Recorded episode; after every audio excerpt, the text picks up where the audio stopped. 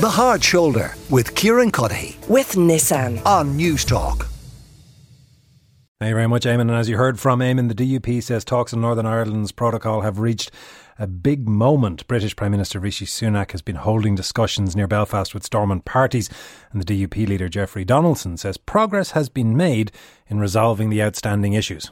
Clearly, this is a, a big moment. Uh, the next generation uh, of Northern Ireland, of its people, uh, requires us all, I think, collectively to use our best efforts.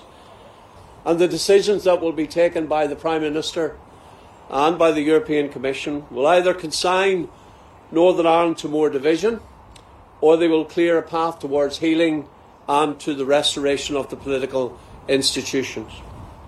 Over the last 48 hours, we've been engaging uh, with officials, uh, met the Prime Minister last evening and this morning. We have not yet seen uh, the final text of an agreement. Clearly, there will be further discussions between uh, the UK government and the European Union, but I think it is safe to say that uh, progress has been made across a range of areas, but there are still some areas where further work is required. Joined by Ben Lowry, editor of the News Letter. Ben, it, it sounds there, reading between the lines, like Jeffrey Donaldson is teeing up being a reluctant bride to a new agreement, but a bride nonetheless.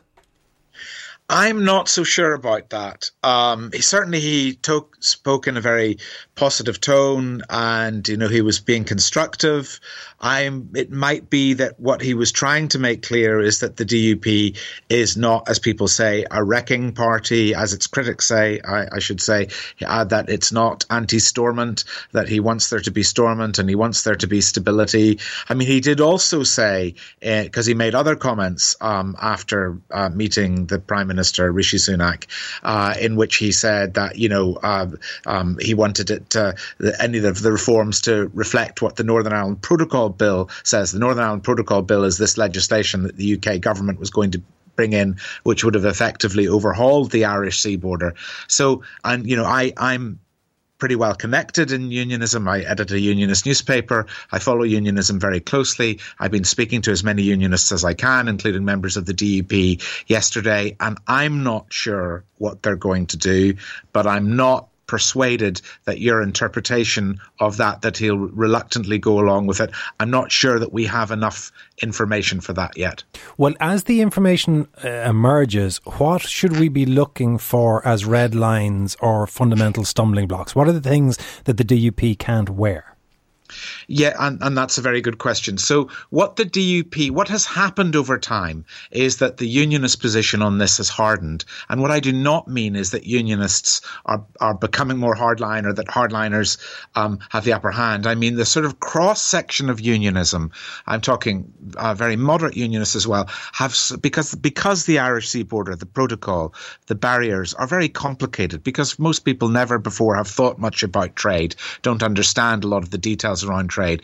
As the scale of the Irish Sea border has uh, become clear, as the tentacles of it have um, become clear, and so some of the ways in which it removes us from the UK orbit, unionists have become more and more concerned about it. Even unionists who, who, who would be very keen to see Stormont working and everything going. So I think that Jeffrey Donaldson is in a very difficult position because there's no question that he's somebody who is um, at the pragmatic wing of unionism. Um, the DUP is a party that likes to be in in power, likes to be in government, and that involves pragmatism. The question is, can they be pragmatic enough if there's no real change on the constitutional position? And I don't think there's going to be any change on the constitutional position, which is that Northern Ireland trade rules and every and, and, and that and so on will be um, decided at an EU level. In other words, the United Kingdom has lost control of um, uh, trade rules in Northern Ireland. Now, what we, there is going to be,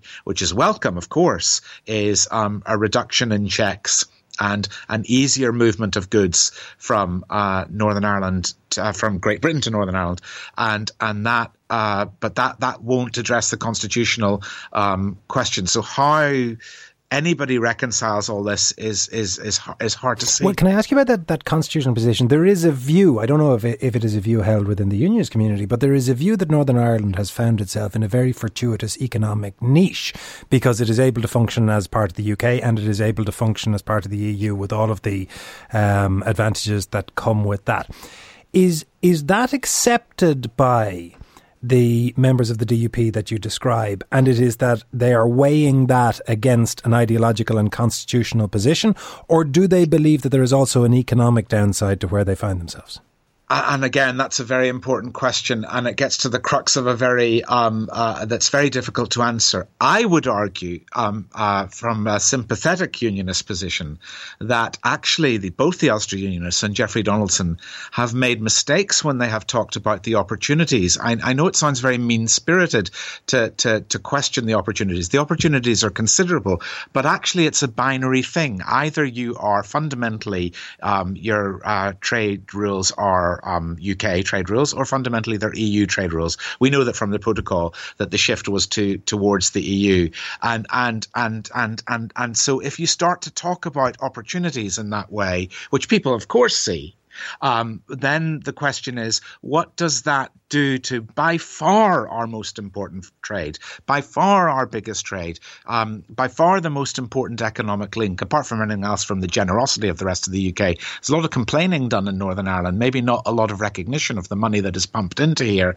and and and that that that's why. So I think that there is an, an awareness of this, and I think that I, I there's so many factors in it that I think that the DUP itself has been unsure of what its position is. But I think it's going to be really hard for it to say that it accepts this in the same way that in the Republic of Ireland, if you lost control of your trade rules. Let's say a, a different scenario where, um, you know, there was a difficulty for you um, exporting uh, uh, from the EU uh, to Ireland, but then somebody said, "Well, listen, you're going to have different trade rules uh, from the EU uh, that you're not going to be in control of, but don't worry, we're going to make sure the movements between France and Ireland, and the movements between Belgium and Ireland, and the movements between Spain and Ireland are, are very easy." You still wouldn't be happy about it. So it's not a good it's not a, it's not a good position from a unionist perspective, um, and it might be there is certainly the argument, um, there is certainly a a, a type of unionist who says, well, actually, you,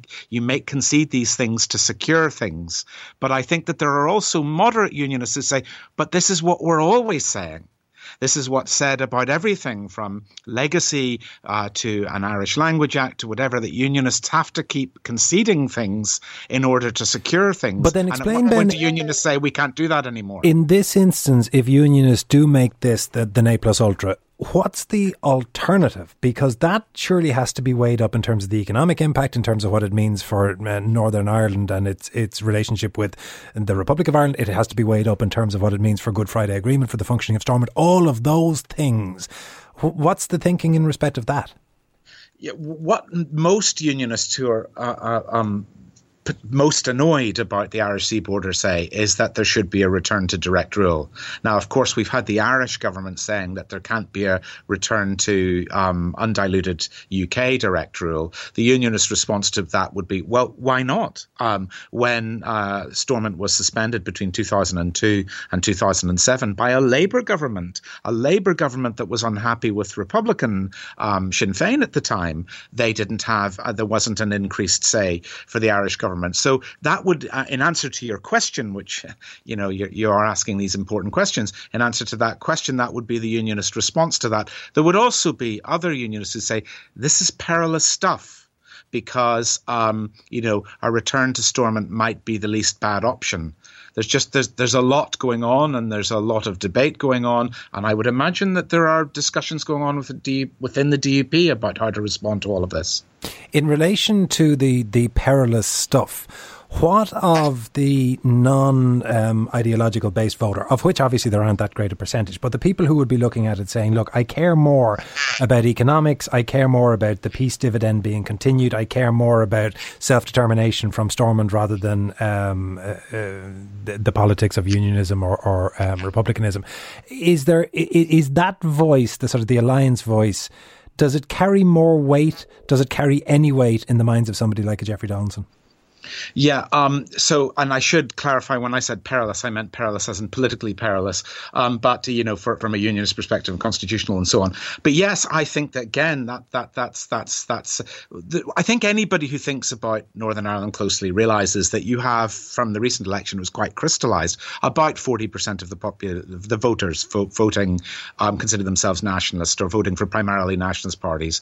About forty percent, it was slightly ahead, unionist, and then there's twenty percent in the middle. So there's no doubt that that 20% in the middle is going to make is going to be a deciding um, uh, block in a whole range of things, including when it come if, if it comes, which one day it probably will, um, a border poll, um, that 20% will be a, a, deciding. I think that on a border poll, that 20% would probably be quite promising from a unionist perspective.